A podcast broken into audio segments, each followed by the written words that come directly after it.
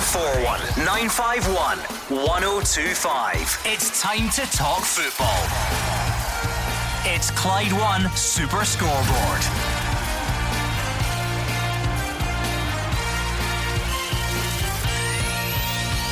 Good evening and welcome to Clyde One Super Scoreboard as we look back on another big weekend in Scottish football. Celtic lose to bottom side Ross County and now trail Rangers by 18 points. A Joe Aribo inspired 4 1 win against Dundee United kept up Rangers' title charge, and that win for the Staggies combined with defeats for Motherwell, Kilmarnock, and Hamilton mean it was a big couple of days at the bottom. I'm Gordon Duncan. Joining me tonight is Mark Wilson, and from home it's Hugh Keevins. Any pretence is gone. Celtic are in crisis. Neil Lennon can't possibly think he'll be the manager of the club next season after the shambles of this season. An overhaul of the dressing room on an industrial scale is now necessary, but who carries out the work remains a mystery. As big a mystery as how Celtic sell season tickets to a disillusioned support. Peter Lawwell's going. His successor, Dominic McKay, is working his notice elsewhere. The fans don't listen to the chairman, Ian Bankier, and Dermot Desmond stays silent. This is what chaos looks like. Yeah, Hugh is spot on. I don't think many people saw last night's result coming in Dingwall. Um, another poor performance, another poor result from Celtic. Last night's performance summed up their season over at Ibrox. Everything's rosy. Rangers show that they can go European football, 90 odd minutes in Belgium, and still come back and score four goals at home. That's part of the problem, Hugh. It is combined with facing a Rangers team that keeps on winning and keeps up its side of the bargain most weekends. Mark Wilson knows better than I that one is always judged on what the other is doing. If Rangers are going really well and 15 home wins, 44 goals for, only two conceded, tells you they are going very well, thank you. Then Celtic and that performance last night, that means that Celtic pale into insignificance behind their biggest rivals. 0141 951 1025. After a night like last night, I've got a sneaky suspicion some of you will want to vent, want to get some stuff off your chest. So step up to the plate right now. Don't hang about. Don't let anyone else speak for you. Let's hear from you right now. 0141 951 1025 or Twitter at Clyde SSB. We're going to get straight to the calls as soon as we can. So quickly, Hugh Keevins, your result of the weekend, please. There's only one showstopper. It happened last night in Dingwall. Ross County 1, Celtic nil. Ridiculous from Celtic's perspective. Mark Wilson. I'm going to go for St Johnstone at Motherwell. Thought it was a big game for them. For yeah, sorry, Gordon. Big game for them with a cup final round the corner, but looking good. Going into that one next week, 3 0 away from home. Plenty to choose from this weekend, Hugh. Who did you go for goal of the weekend? Well, I'm going to spread the joy. I'm going for Cammy MacPherson of St Mirren with uh, that equalising goal against Livy. Terrific finish and kept St Mirren in the top six. Mark Wilson. Yeah, I hear that. But I raise you, Joe Aribo thought it was a fantastic strike from him and a fantastic performance. Mm-hmm. Uh, right, Hugh, this is where. Um, bit of debate, perhaps. There's a lot to choose from every week in this. Your howler of the weekend, who's getting it? I award it to the entire Celtic team at Dingwall last night to lose in the Betfred Cup at home to Ross County and then to have such a shocking result against a team who started the night bottom of the table the entire Celtic team, howlers. I'll go for Benjamin Siegrist and goals for Dundee United. No idea what he was thinking when he booted the ball off Morelos trying to find his fullback. Cost the, the fourth mm. goal. Howler. Good penalty save, right enough. But this is this is a Doesn't tough skill. This is a yeah. tough skill, right? Okay, 0141951 1025. Celtic fans, let's obviously start with last night.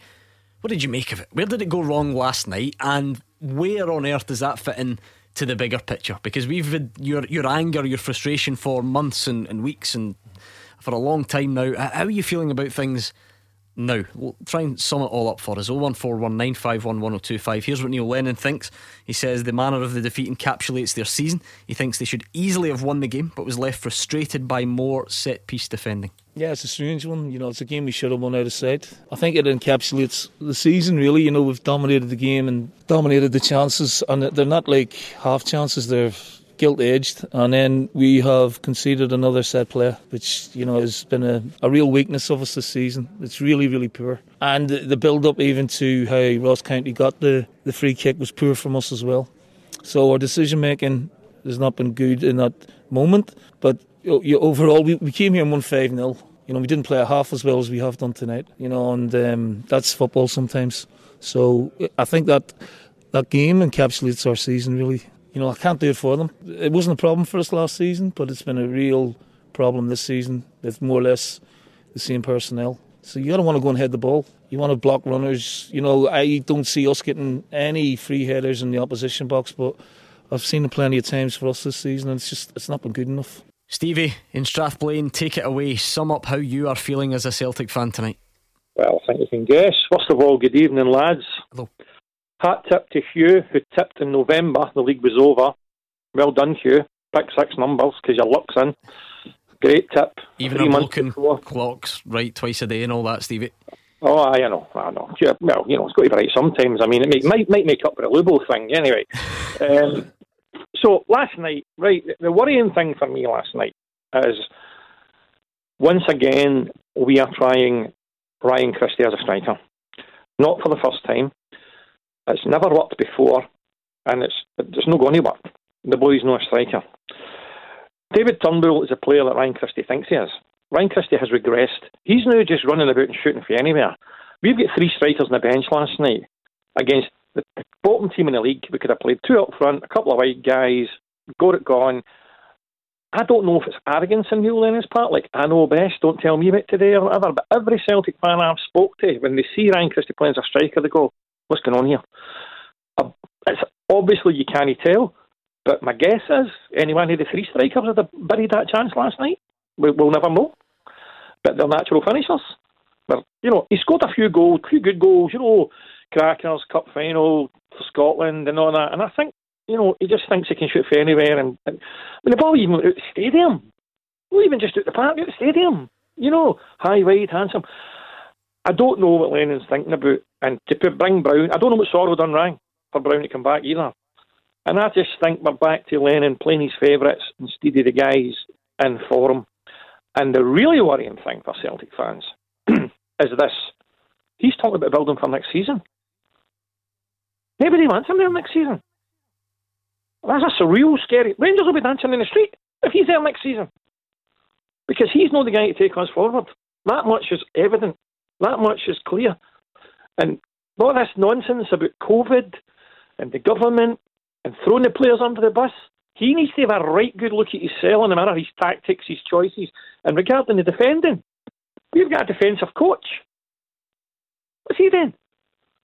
All right, let's start picking our way through it. Um, Hugh, if we start with last night, then before we go bigger picture, um, I feel like Neil Lennon's perhaps at the stage where, regardless of what he says, the Celtic fans who've decided he's no longer for the job, they're not really having it. I suppose there is a bit of truth in they should have won the game. Ryan Christie's sitter is inexplicable, as Stevie says. It went out the stadium. In fact, I think he had a couple. Um, Odsonne Edouard had one. Um, good save towards the end, the header. But d- does that not sum up Celtic at the moment? That that fragility that even they, they managed to. Welsh champions usually find ways to win games. Celtic seem to be finding ways to lose them at the moment. I don't dispute what Stevie says about uh, Ryan Christie. It doesn't suit that uh, out and out striker's role. However, I, I, would disagree with Stevie when he says that Ajeti and Klimala are natural strikers. They've shown no evidence of being natural strikers for me. They're a waste of money, the pair of them. Uh, Griffiths can't be trusted by Neil Lennon because his fitness is always an issue.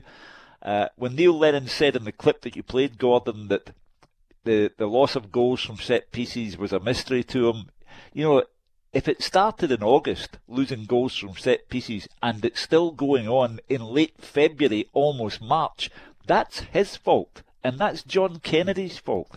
Uh, so the fans aren't listening to Neil Lennon and what he says anymore, and that's why, as Stevie knows, his time at Celtic, legend that he is at Celtic and always will be, but his time as Celtic manager is up.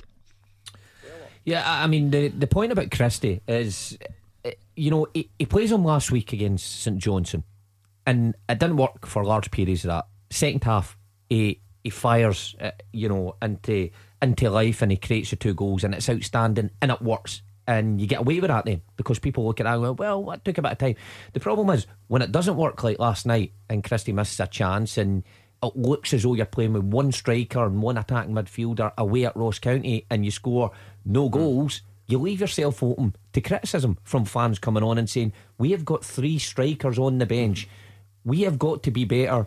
than going away to Ross County and playing with one and out and out striker. This is not all about Ryan Christie, is it? It's about the fact that he's in there, but so's Rogic and so's yeah, Turnbull and so's and, McGregor and, and so's Brown. That, all... That's what I thought. They're all very similar. Now, I thought the same at St Johnstone last week, where Christie kept coming short, and you had Turnbull and you had Rogic coming in off the right, and it was all a bit congested in the one area. All creative players who like to play that number ten role, and you've got three strikers sitting on the bench and you're bringing Griffiths on for the last 20 minutes. Sometimes you're not bringing Griffiths on at all. You're then bringing Ajeti on for, and it, it, there's just no consistency with whoever's partnering mm-hmm. Edouard up front. Uh, Stevie, on, on, that was last night, and then you finished your point by talking about you know next season, the bigger picture. How, how would you sum up the emotions now as a Celtic fan? Are you is the anger still there? Has that made way to almost just you know are you scunnered by it all? How would you sum up how you're, you're feeling about things at the moment? Uh, listen, things can happen with County Cup games and all that. I understand all that, right? You know, I can understand cup games are one half and blah blah blah. My point's not really about Ryan Christie. So you know, my mm-hmm. point is about what I would call consequential learning. That you try something, it doesn't work. You try it a few times, it doesn't work. So you then go, that doesn't work. So you don't try it again, and you try something new. But I think Lennon's now at the stage where he's so arrogant that he thinks I'll do it my way and I don't care. And it's costing points, and fans are disgusted. And when they hear him talking about next season, their heads in their hands. I was in a bar in Bishopbriggs, quite a well known bar in Bishopbriggs, I'm sure you know what I'm talking about, in the Cup final in, uh, against Hearts when Celtic won. No, know that one there, the one when Neil Lennon got the job in the shower allegedly. Mm-hmm. And the atmosphere went from celebration to desolation when we heard that he had the job. And one of my mates turned around to me and said, if that's true, if he's got the job, we're not getting the 10. And this guy is in his 60s, he's been following Celtic everywhere. I've not missed a game for like 40 years. And he said, we're not winning it, we're not getting the 10 if he's in charge. And the guy spot look, look Hugh calling the league in November, the guy spot on. It's the consequential learning that's worrying me. He's trying things that don't work and he keeps trying them. Is that not the definition of madness? Trying to get a different result and you keep doing the same thing. Consequential learning. I like that. We're taking the show up a notch on a Monday night. Thank you very much, Stevie, kicking us off tonight. Let's move straight on to Thomas, who's also a Celtic fan from Kilsyth. How would you sum up your feelings tonight, Thomas? Hi, Gordon. Hi, panel. Uh, I just think it's absolutely ridiculous, Gordon. I've heard the last call. Uh, he's, he's doing things that don't work. They clearly, they clearly don't work, and he's still trying it. He's he's he's taught he's taught and changing the defence. He's taught and changing the goalkeeper. Clearly, it's not working, and he still tries to to to, to make it work. I really don't know. I, honestly, I really don't know what's happened with Celtic just now. Um, I, I, I, really feel we need to. As Sue she was she was spot on. The league the league was done in November, so you know what I mean. I just feel that we just need to the guy, the guy needs to go. I, I, have I've come on here and said said it countless times, but after last night's performance, it was absolutely shocking. Had you so? I'm trying to kind of get an idea of, of where you're at, Thomas. You talk about it should have gone already. Um, most people, I think, had written this season off. But, but do you think it, it's still getting worse? Is last night the low point, or was the has the low point been already? I think the last I think last night was just one of many, Gordon. Um, I, I really do.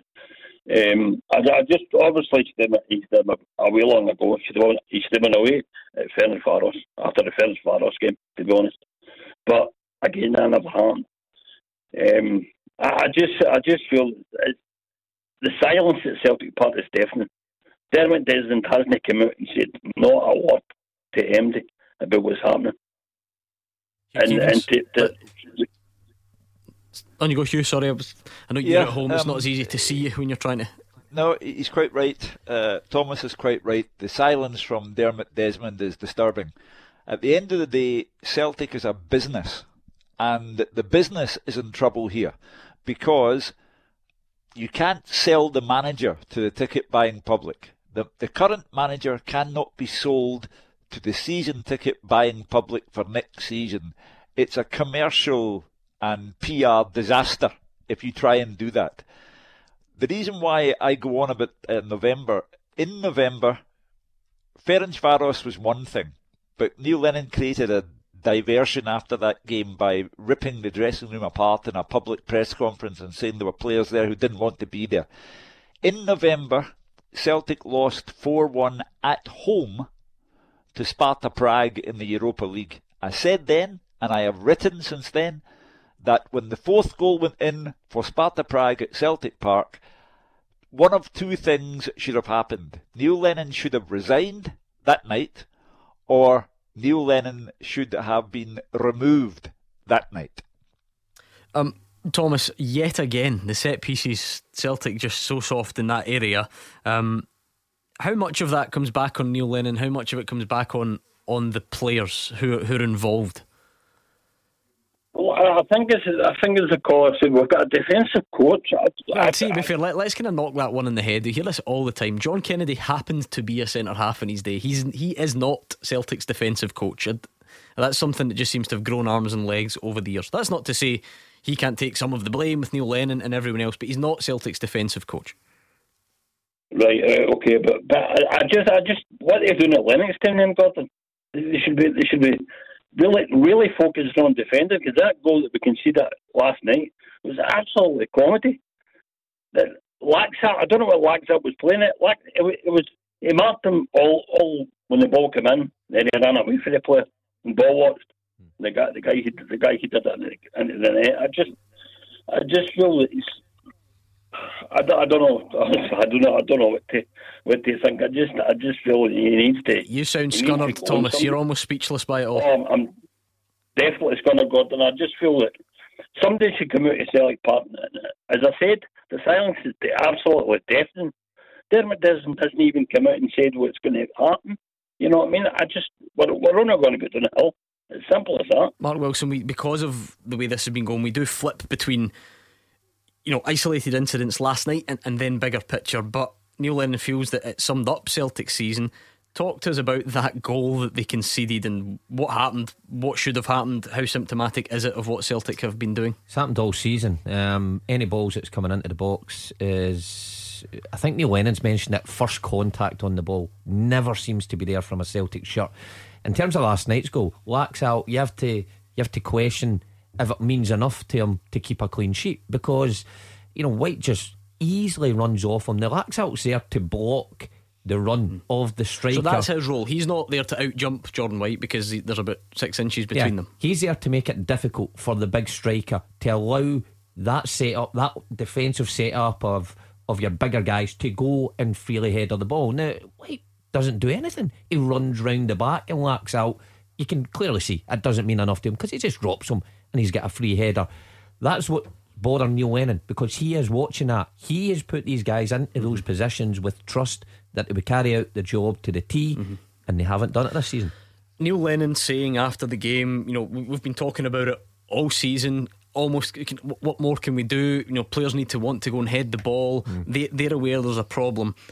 Same question to you then. How much of that is individual responsibility, and then how much of it is though the fact that it's been such a recurring theme? How much does that come back in the coaching staff? Because I mean, this is off the top of my head. Elhamed, Frimpong, Duffy, Bitton, Laxalt, Taylor, Welsh, yeah. Ajer, Duff. Uh, you know, the, the list goes on. It doesn't seem to matter who it is. That the same problems same seem to exist. So are they all are they all individually making these errors, or, or, or is there something structurally wrong there? Uh, if it was me and it happened throughout this season, I would have tried to change the, the set piece layout uh, on my side. Now, maybe Neil has done that and tinkered it in bits and pieces, but I don't see any dramatic changes. And I think when you lose as many goals as, as you have done in set pieces, it encourages the opposition to just load balls into your box, creating a higher percentage of chances. I would have tried to change something, but there's no doubt about it. The players have to take responsibility for the on the pitch, um, you know, willingness to go and match somebody. They have to take that responsibility. But if it keeps happening, you've got to change something. Right, Thomas, thank you very much. 0141 951 1025. Plenty more of your calls coming up next. You are the voice of Scottish football. Call 0141 951 1025. Clyde One Super Scoreboard. Mark Wilson and Hugh Keevins are here 0141 951 1025 to get involved. Lots of big talking points from the weekend to look back on.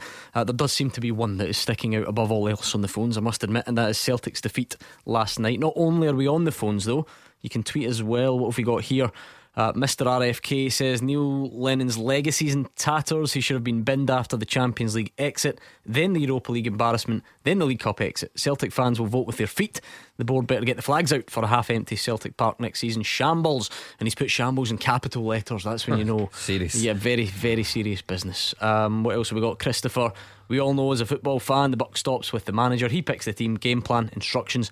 Lennon has to go now. The longer he and the club leaves it, the more tarnished his previous successes get. There are always two sides. Sometimes you need to look a bit harder, but if you're still wanting to surprise us and, and, tell us you're backing Neil Lennon or you're confident things will change next season, we'll take those calls as well. Get in touch, let us know what's on your mind. Scott is next up. Scott is a Celtic fan from Barmulloch. Same to you, Scott. Just take it away. Sum up how you're feeling tonight.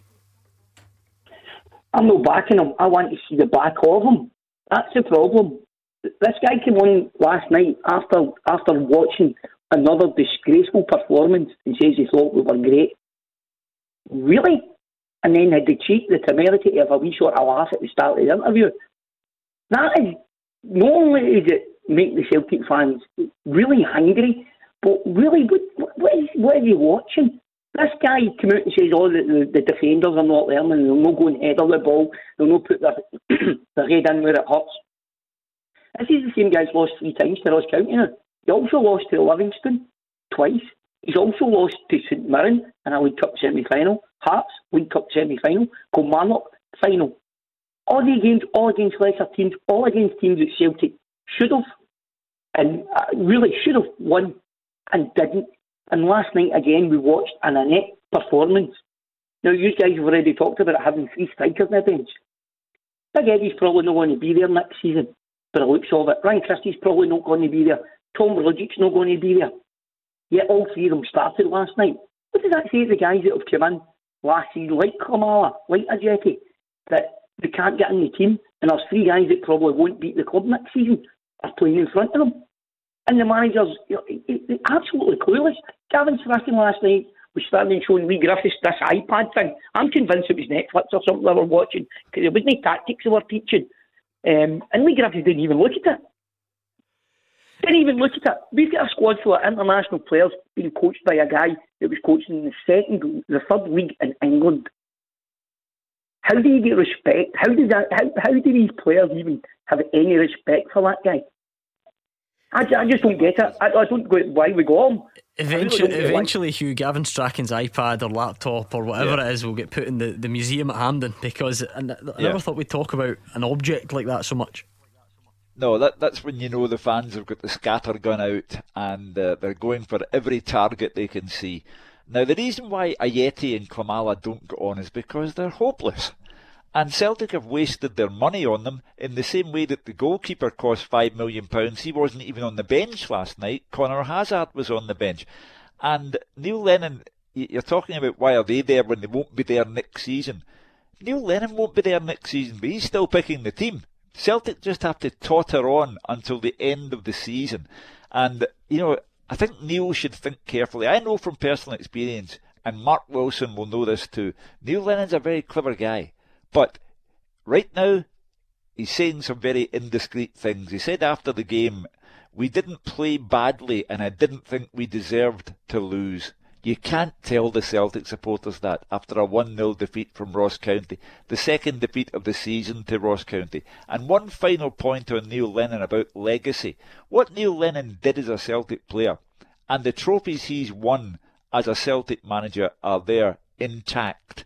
Celtic sacked Billy McNeill twice. Is somebody going to tell me that Billy McNeill's legacy was tarnished in any way? I think not.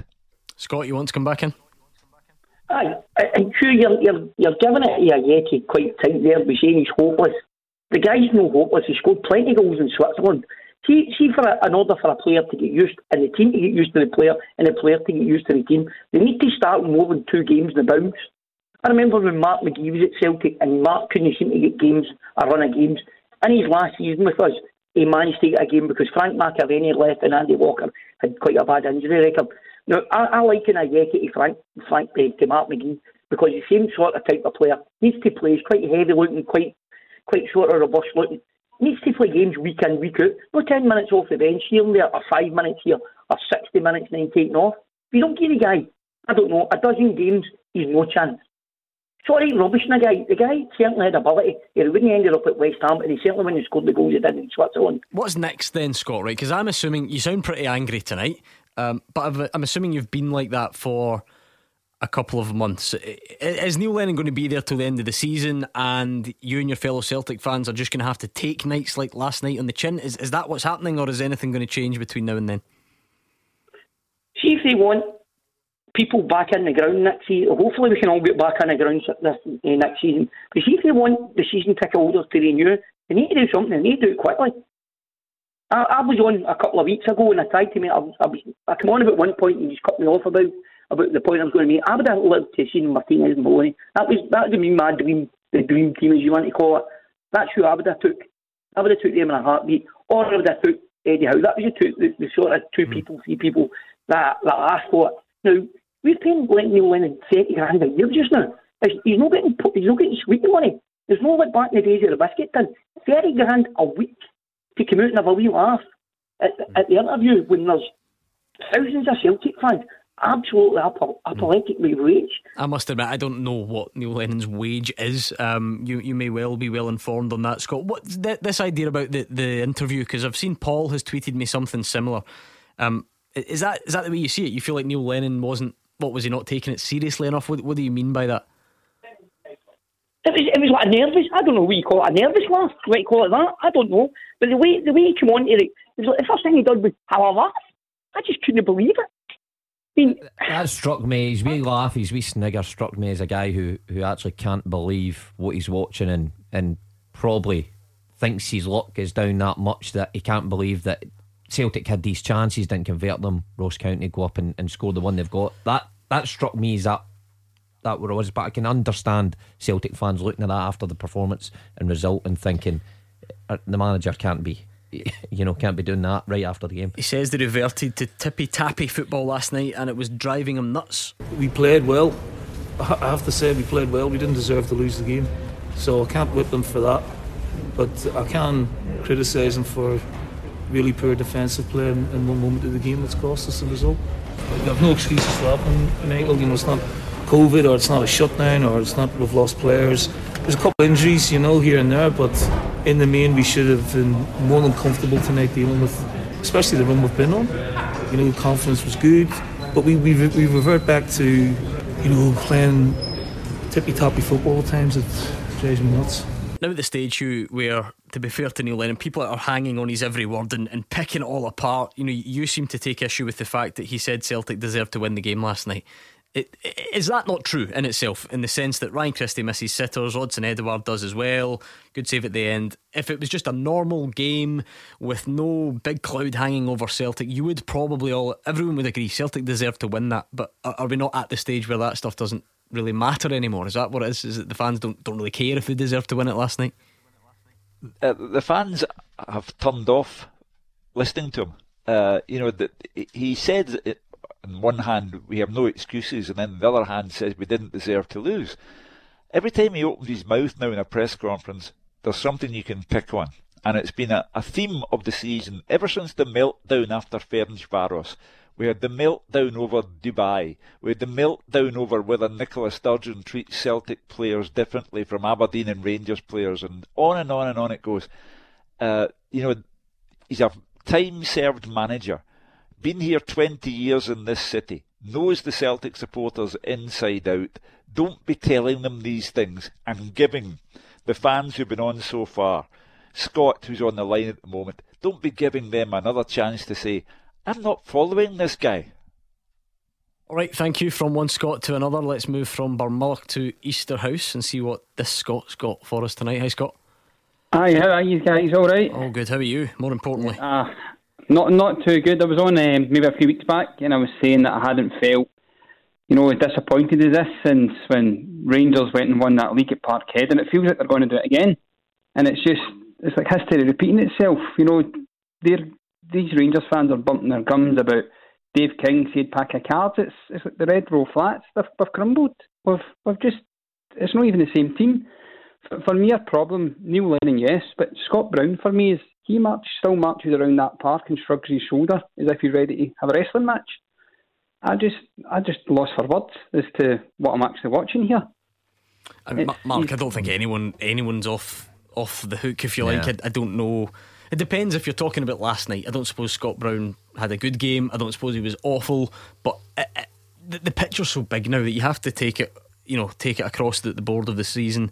And yes, Scott Brown's inclusion at times has got fans debating. Yeah, well, everyone's played their part in this season and how poor it's been, from the manager to the coaches to ultimately the players on the pitch. And Scott Brown has obviously been heavily criticised for a portion of the season he played. And I think a lot of the fans preferred when Scott was left out and Soro came in and did a pretty decent job.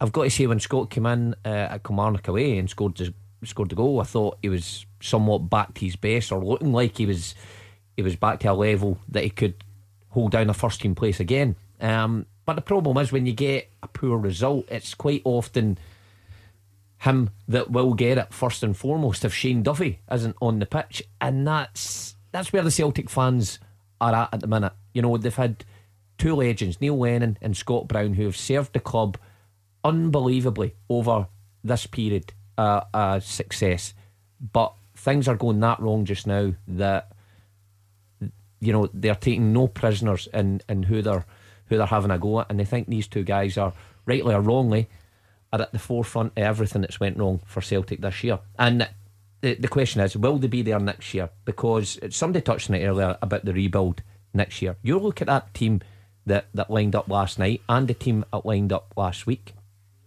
There's potentially eleven players or twelve players who may not be at that club next year. That's a huge turnaround, as well as a new manager. And Hugh's mentioned it, the lack of of any statement from Dermot Desmond, I think is worrying the Celtic fans. They are beyond concerned over it and the rebuild that has to come in the next few months. Scott, what do you think of this rebuild then? What's round the corner? What happens next? For me, I'm, I'm with that as well. You know, we, we're, we're screaming from the heavens, get it changed in December. You know, get get him out. With no disrespect to the man, um, but we're now going to start this again in the summer. And where are we going to be this time next? Is Rangers going to be winning the league again? And then it's that manager's not the right man for the job, get a new man in. At least if they got someone in in January, went to the summer, they'd have seen what it was going to be like. And I just think, you know, for example, the boy Turnbull, nine times out of ten, he's pulled off that park 60 minutes, 65, and he's the best player on that team. And Neil Lennon still takes him off, but leaves Christie on. It's a, it's, for me, it's a pals act. It's turned into, it looks like a pub team. Who's your best pal and who's getting in the team? That's how I see it. And I just think he's the balls went about this all wrong. I just personally feel, you know, it doesn't look like we're going to get Eddie Howe. You know, I've seen rumours he's maybe going somewhere in England. So where are we going to look next? Mm. It's they've missed the boat with that. They've missed they've missed that one. I think. I mean, Hugh Scott talks about the fear of Rangers winning the league next season, and and yeah, to some people maybe we are getting ahead of ourselves. Clearly, ten was the priority, and the failure to get that is going to need to be digested first. Can you allow yourself though to to look a little bit further and think that Celtic really need to be careful that if they let the standard slip even further, being able to turn it all around and fix it in the summer might be too much? Uh, yeah, it's a, a real serious concern, especially Gordon when you don't know who is to perform the turnaround, because Dominic McKay we know is coming in. We know that the, the a, a headhunting firm have been brought in to look for a director of football figure. Uh, but we keep coming back to it. Dermot Desmond is the principal shareholder. By any other name, he is the owner of the club. And, uh, you know, he, doesn't have a high regard for the media. He has a very, very low regard for the media. However, it's the customers he's speaking to here because it's a business and he has to sell tens of thousands of season tickets, and the Celtic supporters are completely and utterly in the dark beyond knowing about Dominic McKay. And Mark has uh, highlighted the number of players who might not be there next season, and he's correct. But at the moment, the Celtic supporters don't have a single clue over who will be directing operations over who leaves And who comes in? Not a clue. I mean, to be fair, there will always be a lot of fans who will back the club no matter what and will renew season tickets because they always have and they always will, and that's the way they feel about things. But I take the point, there may be those who don't feel that way. Thank you to Scott in Easterhouse. We are going to get some travel with Stephen. Um, we're going to speak to John next. Safe to say, John's not too happy. We'll speak to him after these. 0141 951 1025. This is Scottish football's league leader, Clyde One Super Scoreboard. Mark Wilson is in the studio. Hugh Keevins uh, is at home. Uh, Hugh, I must admit, I can't believe you're the only person who's gone viral after getting your vaccination. I was thoroughly um, enjoying uh, your work on Twitter last night. You made a wee joke yes. about Celtic and rhyming with Jordan White and so on. Fine. Yes. Uh, we don't need to go there. It's a family show. And then Belfast Boy on Twitter replied asking Hugh, Did you see this, Mark? No. no. Belfast boy replied to Hugh saying, Why are you so specky? to which Hugh just replied, bad eyesight. and that was it. And it was last time I checked, Hugh's reply alone had over two thousand likes. There yeah. He gets his vaccination and then he goes viral. Yeah, very good. The you don't take the rhyming slang gets 7,000 likes, Mark. You ever had 7,000 likes on Twitter? No, no, no. 7,000 pieces of abuse for my jacket that Gordon posted the other day. By the but way, that's about it. Paddy just tweeted as well to say, I'm sick fed up of listening to Celtic's woes. It's so depressing. Can we not take calls on Mark Wilson's Helly Hansen jacket? Uh, that no, cheered thanks. me up greatly. You are a influencer, Hugh Keevins. You've been called a lot worse, but we'll, we'll stick with influencer yes. for now. Uh, John is a Celtic fan on the line. Um, John, how are you? How are you feeling tonight? You've had a bit of time to calm down, perhaps since the game last night. But how are you feeling?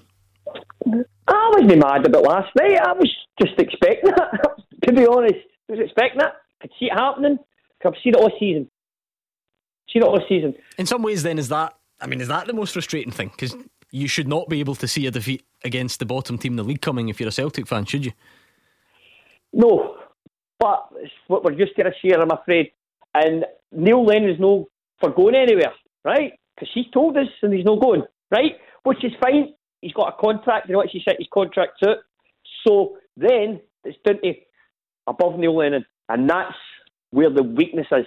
It is shockingly weak from Peter Lawwell. Peter Lawwell has done great for Celtic. He got his good managers. I, I like Ronnie Deila. Um, I thought I thought Ronnie Deila was all right. He just was getting to grips with it. And then we've got BR, Brendan Rodgers, absolutely superb. Brendan Rodgers decided to go to England. He put Neil Lennon there, and it's now failed. It's failed dramatically, and he has not acted. And that is frightening. That man, that man is playing Russian roulette with the season ticket sales. Well, I mean, Ian Bankier, though, last week, John issued the statement saying they don't want to make any hasty decisions, don't want to do anything they might regret. You're not buying that? Right. No, I'll tell you why. Defeat to the Hungarian champions of the Champions League, unacceptable. Defeat at home to St Mirren, unacceptable. Defeat at home to Ross County, unacceptable. Defeat uh, at home to Rangers, unacceptable without even a shot on target. Defeat away at Ibrox when the home team didn't even have a shot on target. Away, a defeat to Ross County away, unacceptable. There's your answer, Mr. Bankier. I'm afraid. This is about football not statements. Now, the, the signings have been awful. Now, the signings have been actually awful for about three years, to be fair. You know, the, the signings are awful. Everything from the start of the season hasn't worked. And Neil, I know he's a good Celtic man, but so am I. I've said that before. It has not worked this year, and it's failed dramatically. It has failed. It's actually, it's actually frighteningly laughable, right? Also, as well, I think this we've took the shine up. Rangers are actually having a good season. Actually, they're actually a superb season, right? But the talk is how bad we are. How bad there's been no challenge from Celtic, and, the biggest season they've had since probably 1967. No challenge, and there's been no reaction from from management, i.e., Lawwell frighteningly quiet, and that is scary. Yeah, I'm well, that... Peter Law specifically, Hugh, but I, I, did say that they've not been silent over the piece. Ian Bankier said last week the problem is most Celtic fans don't seem to be in agreement with that. That that didn't seem to do anything to, to calm things down. No, Ian Bankier doesn't speak the language of the Celtic supporters. He's a, a corporate man, and they are the season ticket buyers, and they don't speak the same language. Uh, and anyway, he doesn't take decisions. Dermot Desmond takes decisions, and Peter Lawwell's working his notice and then he's off. So if Peter Lawwell started making big decisions, um, John on the line would be saying, Well, why is he making the decisions? He's going in May. So that's where Celtic find themselves. It's a collective feeling. John's right. The the the buys that have been made, with the exception of Turnbull and the exception of Greg Taylor, the buys that have been made have been deeply unsatisfactory. Dermot Desmond, as the owner of the club, his silence is unsatisfactory. Who knows? For all we know, he may have Pep Guardiola lined up for next season, and he's just waiting to choose his moment and tell us. But I suspect that's not the case. So the Celtic fans are in limbo, and they can't expect too much of Peter Lawwell because he's the outgoing CEO, and they can't expect anything of Dominic McKay because he's working his notice at the SRU, and there they are, all in limbo, while Rangers, of course, have had a magnificent season and are looking at Celtic and thinking, wow, never thought it would come to this. I suppose it's the speed at which this is all set in, Mark, which alarms fans like John. Recruitment, I feel like we have been over it, but it's worth mentioning again. But, but even you know lo- the loans, the guys that were maybe just to come in and, and kind of plug gaps and, and improve things short term.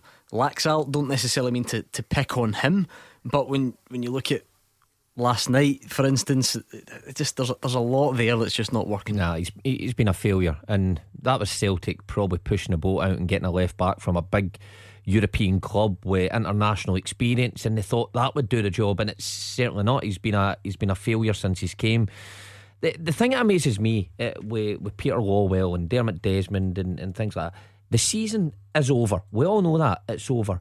What are they waiting for? What moment are they waiting for to make some sort of announcement? Hugh mentions it there. The Celtic fans are in limbo. Why would you keep your fan base in limbo for no unnecessary reason? Surely there's got to come a time. Well, I thought the time was a, a good number of weeks ago, but to come out and say, look, we understand that this year has been an unbelievable failure. But this is what we're going to do to get your trust back on board. This is the direction the club's going. We may not have a manager now, but this is where we're going. Why would you keep that quiet? When when's that point going to come? It's got to come surely soon if these season tickets or renewals coming round. All right, thank you very much to John. I'll warn you now, we are a bit short on time, but I do want to squeeze one more in. So let's see what Dylan in Govan has to say for himself. On you go, Dylan. How are you doing, guys? Good, thanks. Uh, he's, uh, I listened to the, the show a moment ago. I've heard if there's someone out there that can shock us by saying they would keep Neil Lennon, then that, that that's me because yes, it's been a massive failure, but seasons gone past as a player, as a captain, as a manager, this guy's a serial winner at Celtic and has been. That doesn't mean yes, it's an absolute disaster of a season. Uh, the guy says before there, probably the biggest season, but does this guy not deserve the chance to read? But I, I personally think he, he's, he's managing this club with one or two hands tied behind his back as well. He's got at Celtic are not the same club as I remember years and years ago. I mean, they may have been always been a selling club, but now they're it's out there for everybody to know. These players are holding Celtic to ransom as well. I mean, there's Odsonne Edouard, who, for me, Christie, Rogic, these kind of guys, they're all. It's as if they're all from the start of the season, all picking and choosing when they're going to turn up. And Neil Lennon can't just drop these guys for lengthy times or, or, or bin them to reserves, etc., because they're an asset to the club.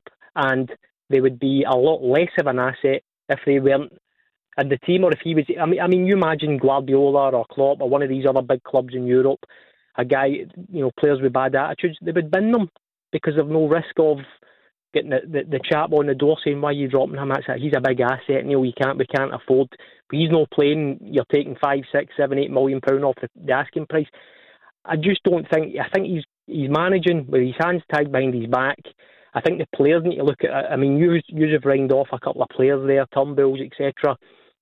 I think watching that last night, our team is very, very soft. Very, very soft. I take the point about players taking the blame, Dylan. And it's important to reference that none of this can none of this can be about one man, obviously. So it's not for a second want to let the show suggest that it's all about Neil Lennon. But but is it not one of the unavoidable inevitabilities about management? You've called this season a disaster. Who pays the price for that disaster then, if it's not Neil Lennon? So, so is Jurgen Klopp will he be sacked as a Liverpool manager this season?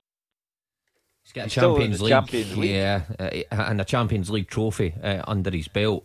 Um, look, Dylan, see your point uh, about sympathy for Neil Lennon. I do have, I do have some sympathy for Neil Lennon. I do think it's been a tough job for him.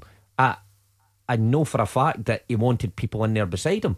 Yet, I was speaking to Tommy Johnson last week, who who said the powers that be decided not to take him, but Neil Lennon wanted him. Now, if you're a manager at a club like Celtic, you want people in beside you. So I do have sympathy. On the flip side of that, and then Neil Neil seen that situation and he chose to then go on and accept it. It's made it difficult for him. And Gordon rightly points out it doesn't fall all on one man. The players have to take responsibility, but you cannot sack players. That is the point here. They, they may get sold, but there's only one man at the end of the day that will lose his job ultimately. Hugh? Yeah, I mean, the, the, on the line there, uh, Dylan refers to Neil as a serial winner, and that has been the case. But he's now turning into a regular loser. And, you know, with regard to Odsonne Edouard, he has to be sold because his contract's running down, and Celtic can make an awful lot of money in Odsonne Edouard. So business is business. But Celtic have a squad of players who should not be losing at home for the first time in 30 years to St Mirren, who should not be going out of cup competitions to Ross County at Celtic Park, who should not have fallen this far behind Rangers, 18 points with 8 games left to play.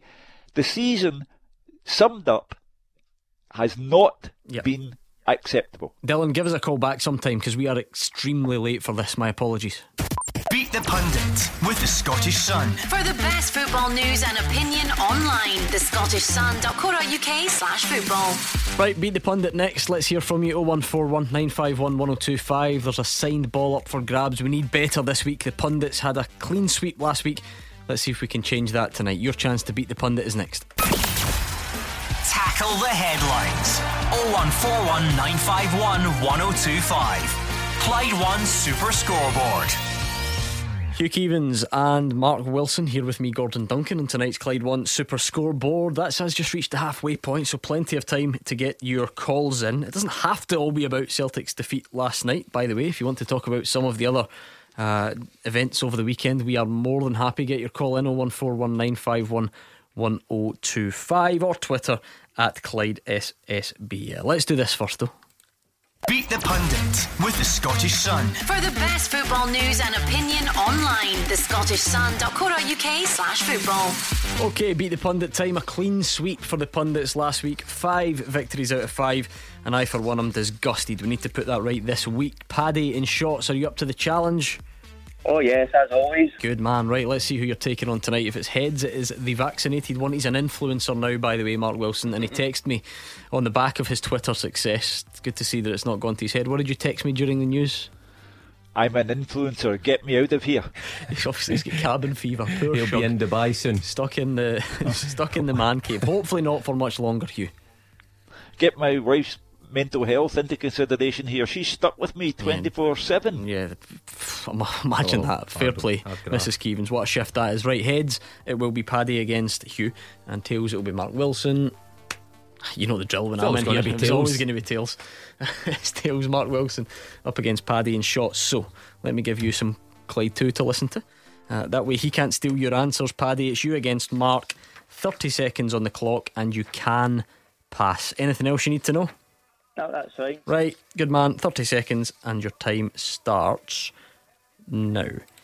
Who's got more Scotland caps, Ryan Christie or John McGinn? Uh, Ryan Christie. What team is Mohamed Elyounoussi on loan from?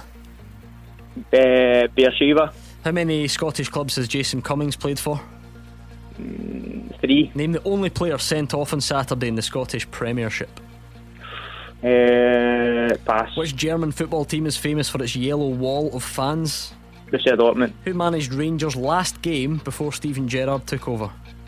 Uh, Graham Murty. Okay, let's bring Mark Wilson back. Mark, can you hear us? Yes. Right, same set of questions to you. Okay. 30 seconds on the clock. Your time starts now. Who's got more Scotland caps, Ryan Christie or John McGinn? Ryan Christie. What team is Celtic's Mohamed Elyounoussi on loan from? Southampton. How many Scottish clubs has Jason Cummings played for? Three. Name the only player to be sent off on Saturday in the Scottish Premiership. Pass.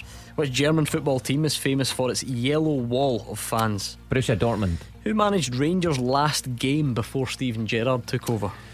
Um, Graham Murty. How many times have St Johnstone previously won the League Cup? None. Okay, okay. Paddy, how do you think that went? Uh, tag beat me. Think so? Right, let's find Aye. out. Let's find the damage. You both said Ryan Christie. It's John McGinn. Yeah, by, by a good bit, 29 to 16. Uh, it wasn't a great start. Elyounoussi's on loan from Southampton, 1 0 Wilson. Jason Cummings has played for three clubs. Thank you. Well done, but Paddy got that as well. so well he's done. still in it, 2 1. Uh, the only player to be sent off on Saturday, Hugh? Jamie Hamilton of Hamilton. Jamie Hamilton. We were chatting about it as well. Uh, right, none of you got that. The yellow wall, Borussia Dortmund both got it, so there's still only one in it. How many Rangers? Uh, who managed Rangers last game before Steven Gerrard took over? You both went Murty. It's Jimmy Nicholl. Oh, so it was. Yeah, At Hibs. five all Was at it? Yeah. Yeah. it was Jimmy Nick, um, which I think you know, Paddy means the end of the road for you. Somehow he guessed this and got it right. St Johnstone have never won the League Cup. We trick question. So one, two, three, a four for Mark Wilson and a two for you, Paddy. Hard lines. Cheers, I get mixed up in the Elhamed. I thought it was Elhamed instead of Elyounoussi. Nightmare, nightmare, right, Paddy? Nightmare. Give it another go sometime. Catch you later. That was Paddy, Paddy. in Shotts. An average victory for you, I would Ah, say. listen, a four's good for a Monday. Nothing special. Yes, hard, hard graph coming in here on the Monday, so I'm pleased with four. Uh, Jamie Hamilton sent off. Hamil- Hamilton Accies confirming they have appealed the decision. I, I, listen, I, I don't know what you think, Hugh, but I chatted to Gordon briefly about it. I thought it was harsh when I saw it. Thought he came in at speed, but I would be appealing that if I was Hamilton. Well, I don't think they'll win their appeal, which means they're a raging certainty to win their appeal. But I don't think they'll win it. I think he, I think he was out of control by the time he, he got to the Hibs player. I think the wording of that serious foul play rule mark almost allows you to, to view a lot of tackles and, and make a case for it to be a red. So whether it should have been a red at the time or not is one thing, but then your chances of getting that overturned, can you prove that there was an obvious refereeing error there? I saw Hamilton Accies doing my least favourite thing. They actually published a still image of the tackle, ah. which doesn't show you the full picture. But in their defence, they've clearly done it because it, it, it looks like it's it's all ball with the leading foot and not a lot of Yeah. not a lot of Martin Boyle. I, again, It's I must admit, seeing it in real time, I, I was expecting to see something more brutal. If that makes sense. After hearing him being sent off, was it? It was David Friel was it? Was at the game and explaining it, and I thought, oh, it must have been a really bad one. But seeing the seeing the the game and the highlights back, I thought, oh, I, I wouldn't be happy with that if I was sent off for it. Right, 0141 951 1025. That's the number. You need to get in touch tonight. This is double edged. Everyone who's been phoning in about Celtic's woes, they're obviously made worse because of what's happening at the top, and Rangers uh, keep winning. 18 points now, the gap. Uh, it was a Joe Aribo inspired 4 1 win against Dundee United yesterday. Steven Gerrard says he is now allowing himself to think of Premiership glory. He still doesn't want anyone uh, getting carried away, and he felt like they started slowly yesterday but then showed amazing quality. Uh, well, look, I'm very pleased with the results and the outcome of the game. Uh, always on the back of Europe. It's important that you get the job done. I thought we were a bit slow out the blocks. Thought we were second best for probably the first 20 25 minutes. Credit to Dundee. They started the game bright, full of energy, and uh, caused us a few issues and had a few chances where Griggs has got to bail us out. But once we settled into the game and once we worked a few things out that Dundee were trying to do, um, I thought we showed amazing quality to then go 4 0 up. So, for large chunks of the game, really pleased. Um, but the most important thing at this time of the year is results, and um, obviously another strong win at home. I think it's normal to, to think. Uh, I don't think there's any harm to think.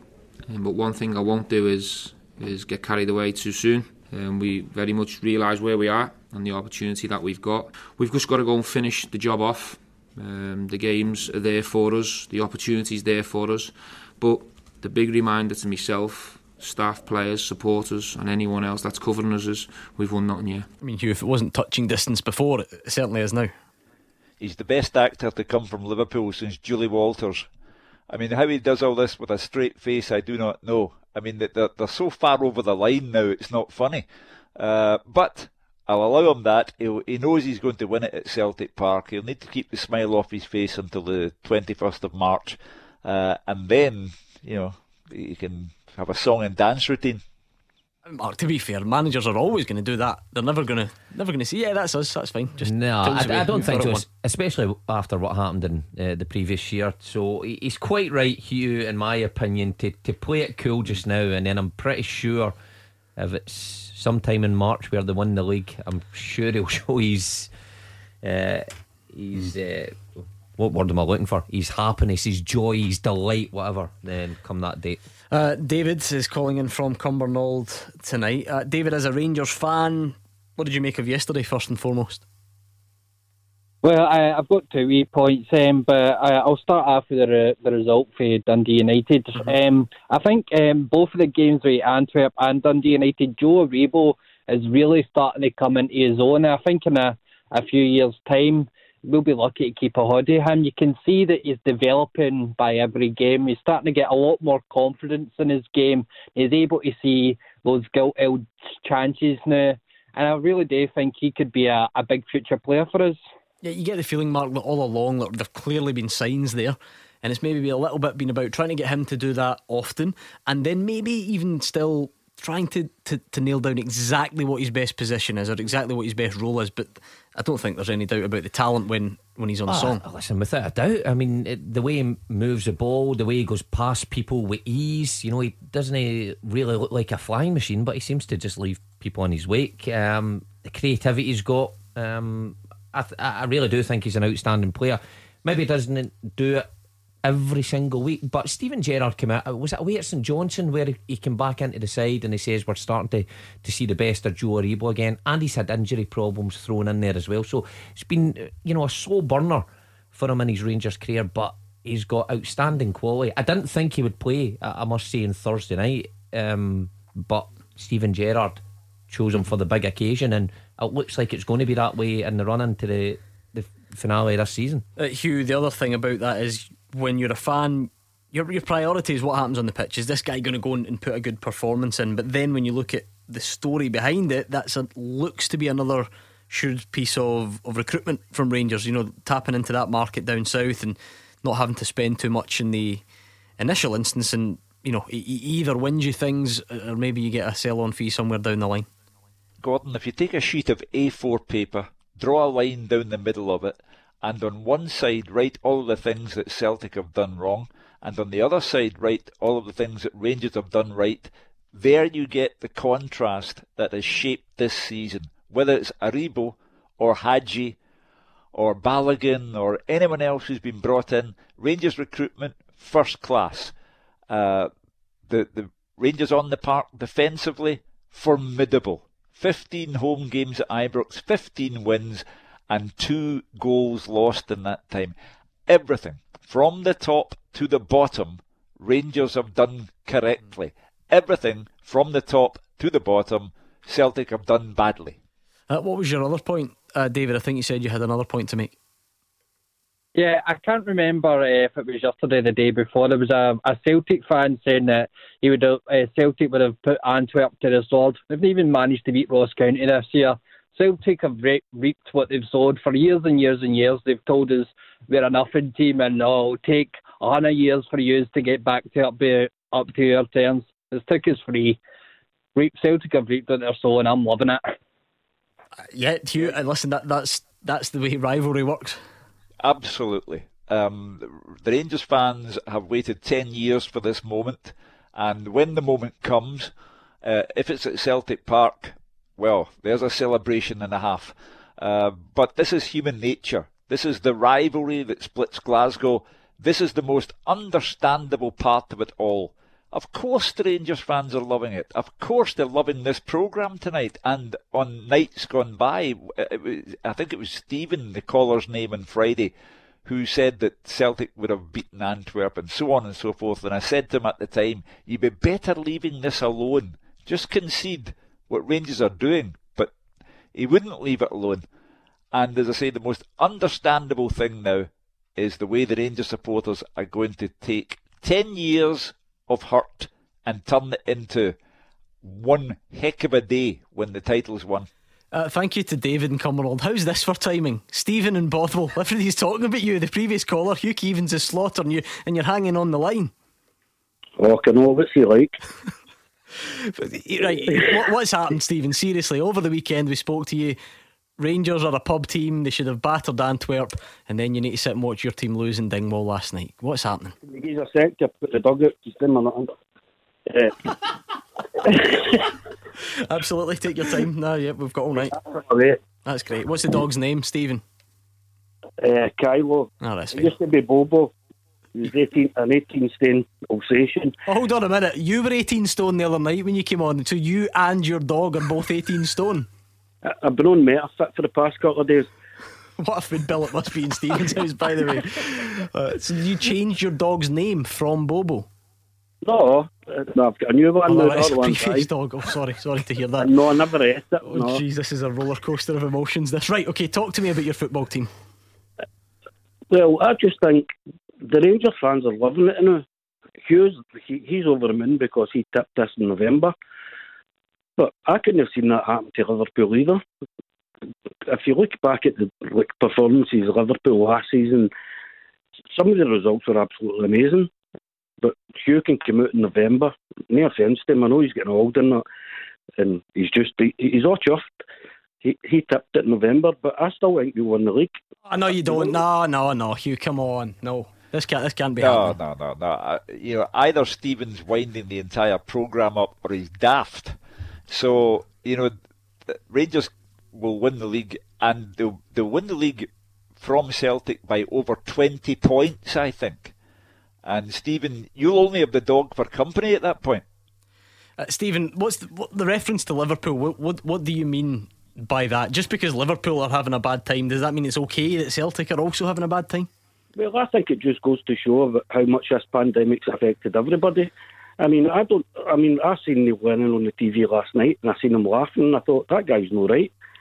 Well, I don't. I don't know about that. I don't really like that language, to be honest. But Mark, that yeah, I mean, that listen, that might be the case. That there have been some strange things happening in sport.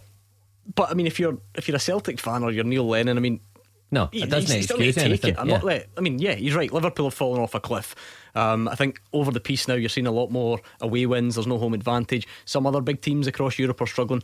Fine, but yeah, so yeah, what? uh, yeah. Um, but the, the problem for Celtic this season and the the biggest season since '67, somebody described it as earlier as they're they're having problems at home and away. So you can't really say, oh, it's the home advantage we're missing, and the fans in at Celtic Park they are failing on the road as well.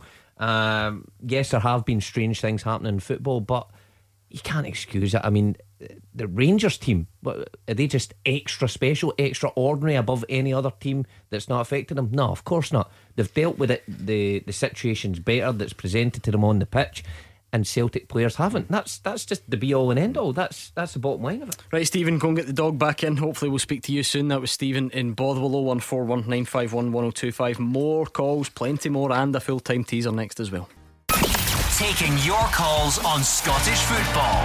0141 951 1025. This is Clyde One Super Scoreboard. Hugh Keevins is here. Well, he's here in spirit. He's in the man cave, but he joins us on the show. Mark Wilson is here tonight. 01419511025. If you want to get in touch, uh, you can tweet us as well at Clyde SSB. Quickly, let's get this teaser up and running so we can get back to the phones.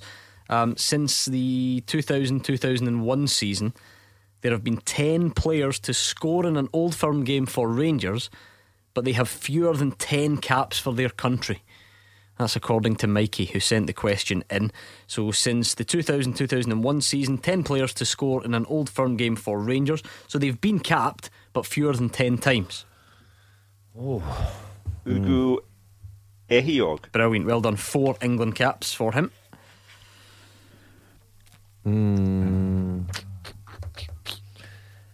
Um, Jamie Ness. No, Seben. No, no caps. No caps. Any more, Hugh, that spring to mind? Can you just give me the question again? Yep. Since 2000 2001, 10 players have scored for Rangers in an old firm and they have fewer than 10 caps for their country. Pedro Mendes? No. Nacho Novo? He's got no caps. oh. Come on, Hugh. We need your knowledge or your Google at home. You can't Google behave yourself. Are you mad? hmm. Uh, oh, is that it? okay. Well, there are a couple of there are a couple of Scots in there, a couple of Europeans.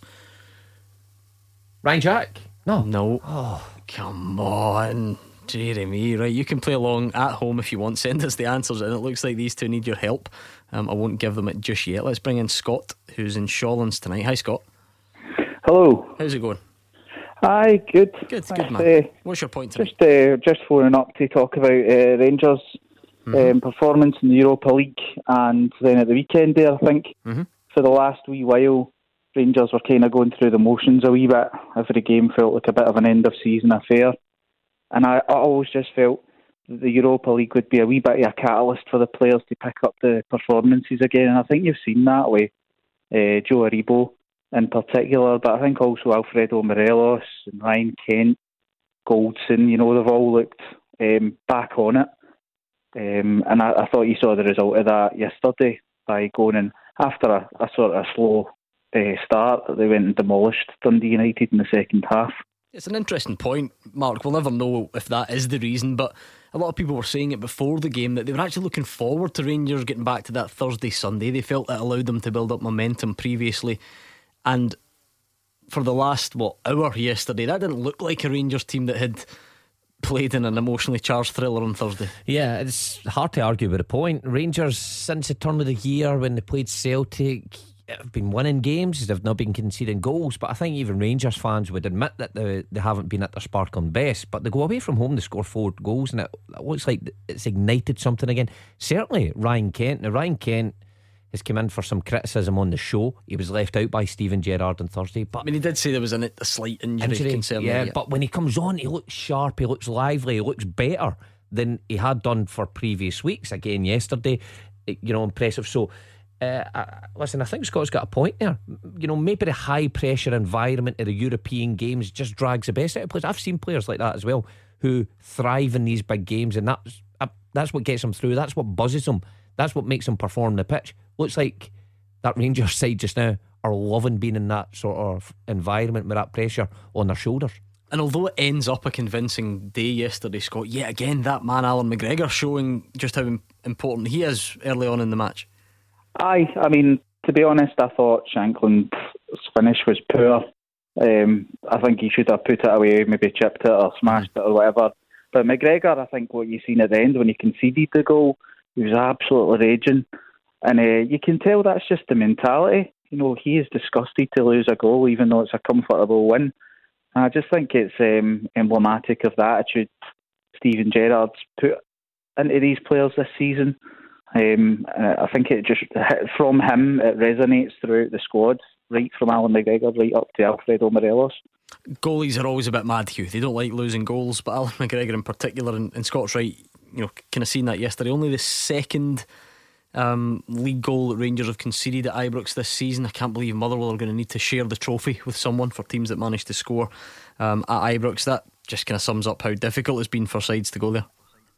Well, everyone uh, saw Allan McGregor's reaction to the draw against Hamilton Accies. Even Steven Gerrard said he had watched it again and again, six or seven times, he said. Uh, so I understood why McGregor was so upset at Rangers having a four goal lead and he loses one late on in the match. That is, again, one of the reasons why that sheet of A4 paper, Celtic made a real mess of getting a goalkeeper at the start of the season. Rangers had McGregor and a good backup in McLaughlin. So everything they do is correct and everything that Celtic touch turns to something not so good. Tavernier back on penalties when he gets back in, Mark. oh, he's in with a shout. penalty, was it? But no, it, it's funny, but, but all the success Rangers have had this season, they missed a few. Yeah, they have their troubles from the spot over the years. Um, okay, thank you to Scott. Let's bring in William, who is a Celtic fan from Motherwell. How is it feeling tonight, William? Looking back on, on everything last night, and I suppose maybe some bad memories from throughout the season. What what do you make of it all? Um, well, hi Gordon. Hi, uh, hi Hugh. Um, how you doing? All right, Mark. Hi, Will. Um, thank you. Couple of things. Um, I'm of the opinion now that um, if the the owner of Celtic, being Dermot Desmond, was to go out tomorrow and bring in a top high profile manager, I'm one of the Celtic fans that it would make no difference because this was the year that everything was to happen, and they failed. Now you mentioned earlier on, Hugh, about being a business. I've said that for day one. It's a business, and as a business, it's failed. Now there is Celtic fans out there that no matter what they do, and no matter who they bring in, they will not go back. I mean, I'll be honest with you. Last night, never watched the game. I watched Dancing on Ice last night because I got more enjoyment out of that than what I did. I watched it, what I would have done watching that. Who's your favourite um, on there, William? Um, uh, who the favourite was? Mm-hmm. Uh, my favourite's gone. They've they've left. Oh, they get they, they, get they got COVID and they left. Oh, um, what a roller coaster Williams having. You know, but the um, no t- to be serious, the Celtic supporters have been treated with contempt by the board. Um, all that talk about coming out in January with a statement, no, no statement. We got a guy came on last week saying you know to panic. The Celtic fans, everybody's got their own opinions. Of course they have, but most of the callers tonight that I've listened to, I've, I've been I've been talking real sense. You know what I mean? The situation is that they've not come out, they've not said anything. Lennon's been a good servant to the club, but I think Hugh mentioned November. I think it was before that. If, if a decision had been made sooner in the season, there was a slight glimmer of light that there could have been a wee turnaround. It's gone now, and it had gone in November, as Hugh's already said. Some people, in response to that, William, I can imagine it because I've heard this before. Some people would say, well, you know, your support for your football team, you, you mentioned it being a business, and it is, but it's meant to be a bit more than that, is it not? You're not supposed to back your team when they're struggling as well as when they're succeeding you're supposed to back your team when they're struggling, Gordon. Absolutely, yes, but not in not the way Celtic have been treating the supporters. I mean, from from the early point of going out of the Champions League to getting beat by four goals and a team that should never have lost to, that's the, that's when the, the, the people who are running the business should have made a decision to say this isn't working and we've still got a chance here to try and get ten. Let's make a change now. But no, they didn't do anything, and they've just sat there and done nothing you know, so again, you know, there's going to be thousands and thousands of supporters that will not renew next year. Do, do, do, you really think so, though, William? I know it feels emotionally charged at the moment, but to take a step back then and say, why did you stop backing your team? Why did you support, stop supporting your team? And the answer ultimately is, oh, well, we won nine titles, but we couldn't turn it into 10. Do you not think in time that will look like a bit drastic to turn your back on your team? I think the reason that a lot of Celtic fans are so angry at the moment is because of the way they've been treated. They've been treated badly by the club. You know, if somebody had to come out and says, look, okay, this is what we're going to try and do, or this is what we are going to do, nothing, not a thing. Silence. You know what I mean? And there's only so much that people can take, and they have to make a decision. I've made my decision, and, and, I, and I speak for myself. I don't speak for any of the other fans, but I have spoke to other people that are in the same position as I am, and they've got no intention of being back next year. None at all. Hugh Keevins? Well, that will depend largely, I think, with respect, William, to what Celtic do from here on in. Uh, I think a sense of perspective is necessary here insofar as Celtic started the season spending money, good money, on players. The trouble for Celtic was that, with the exception of Greg Taylor and David Turnbull, they bought unwisely and they created a team that was not good enough. And the manager, very early on in the season, was showing signs of not being right for the job anymore. Had been successful, was not right for the job anymore. And that was highlighted by Ferencvaros and then Sparta Prague. And that's why I said a decision should have been taken then. And then you can blame Peter Lawwell for being inactive. But I think now the Celtic fans will wait to see who the manager is, the backroom staff, and whether they like the look of it and whether they like the look of what takes place in the summer with regard to bringing in new players, and then they'll make up their mind whether they want a season ticket or not.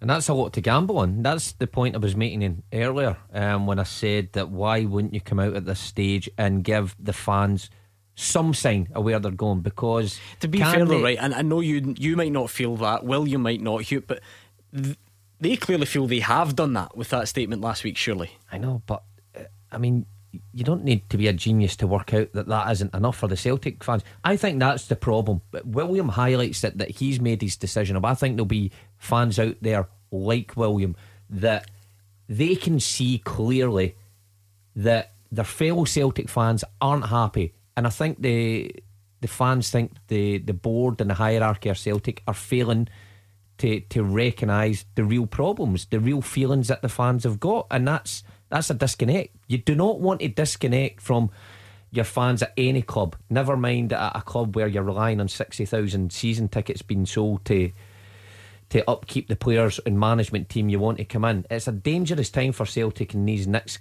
few weeks, months, and I just think the fans want more. The statement last week or two weeks ago wasn't enough for them. They need more, and I think, to be honest, they deserve more. So, William, you say you didn't watch last night. You were watching Dancing on Ice, but that might not be on every night. Are you going to watch Celtic again between the, now and the end of the season, or are you done? No, no, I'll certainly watch them again. Um, absolutely, but um, it's just that you know you, you, get to the stage where you know you, you don't know what to expect. You know that's it. That you know in Ross County, I mean the bottom of the league, you would have thought that was a given last night because of you know the difference in the in the points gap. But no, not at all. You know, I mean, some of the statements that Neil Lennon came out with after the game as well. You know, I mean, I didn't, I didn't hear them last night, but I've heard them tonight on your program, and I've also heard them with people I was talking to this morning. I, I can't believe that he thinks he's going, he's planning for next year. I mean, I, I don't know what kind of planet he thinks he's on, but I mean, honestly, if that is what the plan is, then uh, you're going to have a lot more Celtic fans on this um, on this phone line. Well, we've got a lot at the moment. You never know. Thank you to William in Motherwell 01419511025. Throw some more names at me quickly on the teaser because I can see Christopher. Daniel Candeias. No. No. D- Daniel Cousin. Oh, your old nemesis. No. No. um, I can. Connor Goldson. No, he's not been capped by England. Lovenkrands. No. Oh, no, Hugh. Bring back Daz. I can see Murray, Christopher Brook giving it a go on Twitter as well. Milo, a few others. Charlie Adam. No. you two are hopeless. you two. Just shows you you break up partnerships. You know, know, DL and Wilson work better than this. Ray and Keevins work better than this. Sonny Aluko. yes. Yes. Sonny Aluko. Seven caps for Nigeria. Well done. Over to you, you. Over to you, Mark. dear me, dear oh dear. Right, I'll give you some more thinking time. Uh, let's speak to John and Paisley. Hi, John. Hey, hi there. How's it going, Gordon? Good, how are you? Just I've, I've read, I'm no bad, I've read on a few Celtic forums, like um, Neil Lennon's, if he get 10 in a row, would be a 100% bonus. And as long as he's got a chance of 10 in a row, and he still there's no chance, but mathematically he has, they would need to pay him if they bumped him. Whereas if they hang on, Rangers win the league with five games to go or whatever, they could always, they could always go then they bring in a new man, he's got five games or so just to kind of assess the squad or whatever. And it's Gairdner and Pacers. I keep I keep seeing it again and again. I don't know if somebody just made the rumour up and it's just nonsense or if there's any truth. Uh, I'll be honest, I'll start. I do not know that information. What I do know is that I've seen it a lot on social media as well, but that could just be a snowball effect, Hugh Keevins. What have you seen on social media? I missed that. So, so John's John's saying that this again, it's one of these things just doing the rounds that Celtic won't get rid of Neil Lennon until it's arithmetically impossible, because at that point they don't need to to pay him the, the, the, bonus that he would have been in line for had they won 10 in a row. You, you hear that, this sort of thing a lot. Um, nah, I, I, doubt that very much. Um, I mean, it's gone now, so why not just let him go? But I, I, the, the big question for me is whether it's, well, it has to be Dermot Desmond. He's the, he's the owner. Does Dermot Desmond know who he wants to replace Neil Lennon? Or does Dermot Desmond think Neil Lennon should stay? Uh, if he thinks Neil Lennon should stay, I think he would have been out and he would have said that by now. But if he doesn't want Neil Lennon to stay, does anyone know whether he has the first idea who he wants to bring in? Mm. I don't think he does, Hugh, does he? I mean, somebody was on earlier saying this is just internet rumour as far as you Uh, the Neil Lennon thing, Well, I'm the same as you, Gordon. I've heard this a lot. Um, I don't know if it's people just coming up with some sort of reason why they think Neil is still uh, in the job. Would you be surprised if Neil was on a, a, huge bonus, a double his money to win 10 in a row? Of course you wouldn't. Um, but I don't know, obviously, what his contract entails or why they're not coming out and saying. But in terms of Dermot Desmond, uh, you would like to think if they are getting rid of Neil Lennon, if that is the thinking behind it, they have a short list of suitable candidates that they're going to speak to in the coming months. If not, why would you not come out and say, listen, this guy's your manager next year? If you don't want to buy tickets, well, we'll entice you in some other way with, with signings, marquee signings that are going to get you into the ground. But he's your man. If not, then John, something. John, we've had a bit of a, a range on the phones tonight. You know, some fans furious about last night's performance, very angry about things. Other fans, you know, almost expecting it. The last guy didn't even watch; he was too busy watching Dancing on Ice. What, where on that scale are you between sort of anger and and being resigned to realising that it was gone a while ago? Well, at the League Cup, the exit I'm not a betting guy, and I put a tenner on Ross, Ross County to beat us at Parkhead. I won 340 quid. So that's something new for you, by the sounds of it. Then you're you're now got a level of confidence that teams are going to beat Celtic that you perhaps didn't have before. Yeah, well, any into the box is they're nearly guaranteed a goal. I had it done for a draw last night. I was that disappointed when I got an equaliser because that done me 120. So there you go. please, please gamble responsibly, John and Paisley. Just just rhyming off his, his yeah. betting history. I mean, I've been having a wee chuckle at that, but it does show you where Celtic are at. That their fans are thinking that's a realistic possibility that we aren't getting three points going to Ross County, or it's a realistic possibility yeah. that Ross County are coming to Celtic Park and could mm-hmm. could win. It, it just sums it up. Right, I'm away to stick a fiver on the winner of Dancing on Ice. We'll be back soon. Number one for football in Glasgow and the West. 0141 951 1025. Clyde One Super Scoreboard. Right, we're on the home straight into the final part of tonight's Clyde One Super Scoreboard. Hugh Keevins and Mark Wilson are here. They're giving this question a go. Mikey sent it in, so thanks to Mikey. Since 2000 2001, 10 players. They've scored an old firm game for Rangers, but they've got fewer than 10 caps for their country. They do need to have at least one, but fewer than 10. So you had Ehiogu and Aluko before the break. I hope you came up with some during the break. Doesn't sound good from Hugh. I'll give you one. Kevin Thompson. Right. Yes. Hugh? Lee, Lee Wallace. All right, you're on a bit of a roll. See, now that I've stopped distracting you, what else? Barry McKay. Yes. At Hampden. Stunner. And got another one, Hugh. Nikola Katic. Nikola Katic, well done. Right, all of a sudden that's looking better. Four to get, so we'll get them between now and the end of the show. Uh, Hugh, anything else that jumps out from the weekend? Classic example of what happens in Glasgow where Ross County's part in last night gets overlooked? Gordon, you're absolutely right because I'm looking at the bottom four here. Bottom four Motherwell, Ross County, Kilmarnock, Hamilton, separated by four points. The last thing that Motherwell, Kilmarnock, and Hamilton expected was Ross County to beat Celtic. So that's thrown the, the cat amongst the pigeons. Motherwell are at St Mirren on Wednesday evening. Big, big game for Graham Alexander. They've imploded. Seven goals lost in the last two matches.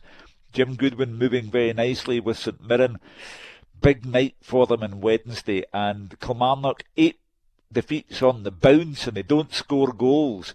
So it's the, the bottom four for me is the most interesting part of the league now because the top of the league's done and dusted, and the middle of the league they might move around a bit here and there, but the bottom four, there are four of them in a dogfight. Yeah, I get the sense of drama at the top, Mark, but, uh, you know the controversy and, and the debate, but that result last night had a much bigger impact on the bottom of the table than it did at the mm. top. Oh, without a doubt. I mean, we stood here on Saturday and we, we automatically assumed that Celtic will go there and win in Ross County.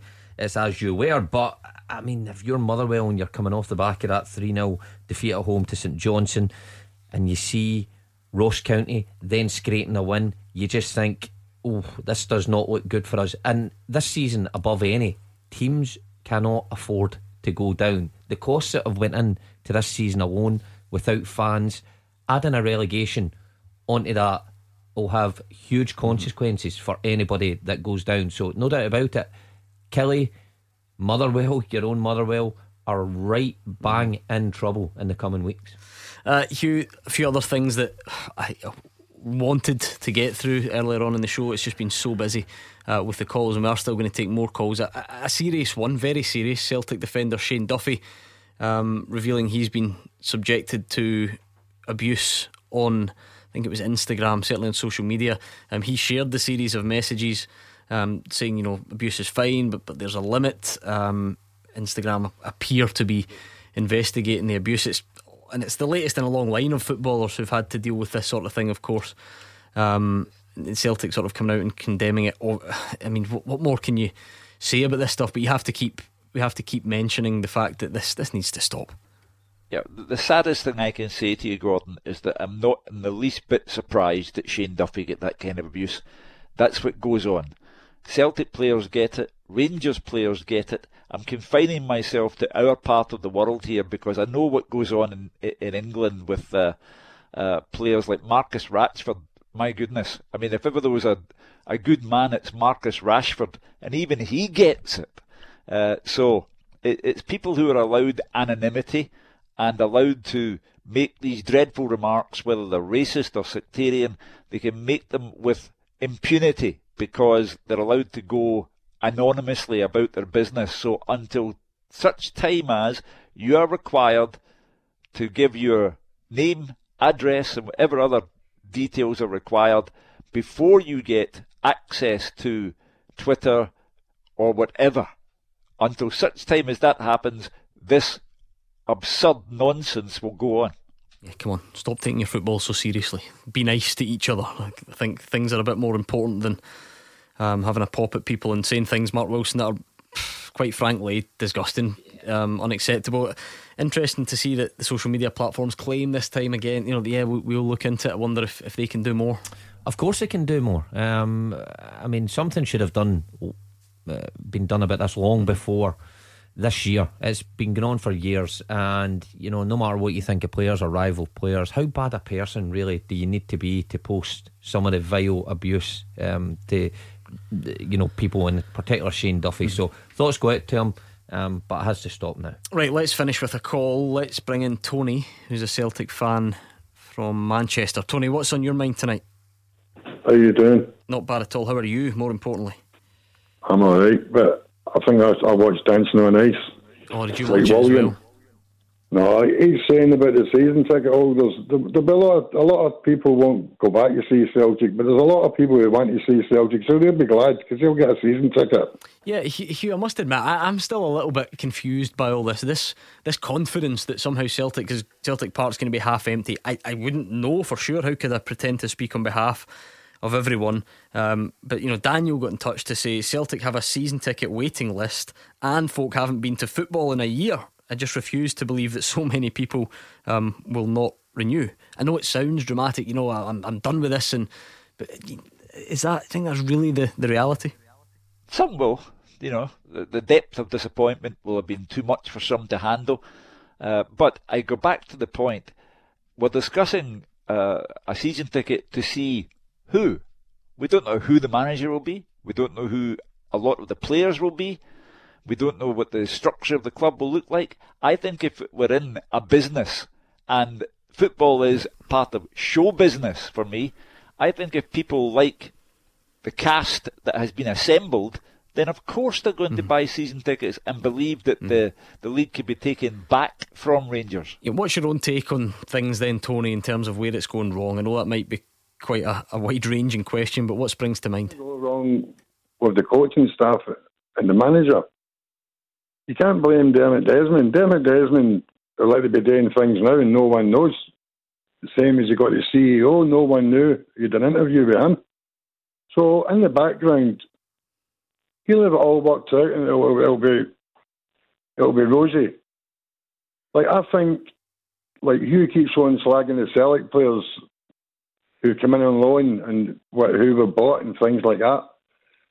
We got Turnbull. Lennon didn't play him. Says he wasn't fit. He played the first five games for Motherwell and he was the best player. He was man of the match every game. So how's he not fit? Then he plays Soro. but then he goes back and plays Brown. I, I don't understand it. And Christie, Christie shouldn't get a game for Celtic. Christie don't want to be at Celtic. Yeah, Hugh, will, oh, so I'll put this one to Mark. Um, there will be a number of things that Neil Lennon won't be able to shake off from this season. The, the delay in getting David Turnbull into the team will be one of them. I've got no idea what Celtic's Player of the Year award will look like this season, given the type of campaign it's been. But it'll probably be David Turnbull, a guy who's who only came into the team towards you know the end yeah. of the year, and that that's Celtic fans aren't in the mood to forget yeah, that by the looks of it. Yeah, that looks uh, that looks a really poor decision now, having seen the impact David Turnbull's had uh, in in these games that he's played in, and it, he probably will win the Player of the Season competition. I mean, you're picking one, Edouard might rival him because he's got 20, 20 goals, but apart from that, he's been the standout. So yeah, there'll be things that Neil Lennon can say there's mitigating circumstances, there's things that I can't say but fans look at team selections and there's been many questions over some of these teams. Briefly, Hugh, because we're about to say goodbye to you, there was a time when defeats like last night, you would say, right, what is this going to have serious implications? That is something drastic going to happen at Celtic this week on the back of that? I assume you don't think that's the case this week. No, I don't. Uh, but I, I do think that if Neil Lennon loses both games to Rangers before the season ends, uh, he has no chance in this world of being a contender to be Celtic manager. I don't think he should be anyway, but if he loses both games to Rangers, no one, not Tony on the line, no one will want him as manager. Right, thank you very much to Tony. We'll leave it there on the phones. You need to round off this teaser and you've got work to do. The Snudge is on Twitter. He's got some good ones. So has Billy. Billy and Jim have been sort of teaming up and getting some good answers. Alex as well. Alex G79 sending me a good list. You've got four to get. Uh, Arteta? No. Craig Moore? No. Oh, I'm all out here. Oh. right, okay, let's go through them. Right, so sometimes big footballing nations, and that's why they maybe struggle to get Amarillo. caps. No, I think the Netherlands. Oh, Van Bronckhorst. No, oh no, he's scored. How ah, many caps has he got? Uh, Michael Mols. Yes, Hugh Keevins, Michael Mols. Uh, right, what about someone? Oh, this was a previous teaser recently. Who might have three caps for Germany? You wouldn't like to get in the way this guy hitting a mold master at you on a Saturday morning. Albertz. Yes, George Albertz. George Albertz. Right, uh, friend of the show, nine caps for Northern Ireland. An old oh, pal of yours on a Andy Friday Little. night. Yes, Andy Little. Yeah. Oh. And the last one, two caps for Algeria. Um, Bougherra? No. No. Not Bougherra. He's got more than that. Oh. Put you out your misery. Yeah. Initials, Hugh Keevins. Initials, yes. BH. Hemdani. Yes. Oh, yeah. Uh, Brahim Hemdani. Thank you, Hugh Keevins and Mark Wilson. Thanks to you, though, on the phones and on Twitter. Very, very busy. But we're back tomorrow at 6. Roger Hanna and Gordon Dalziel. Callum Gallagher is up next.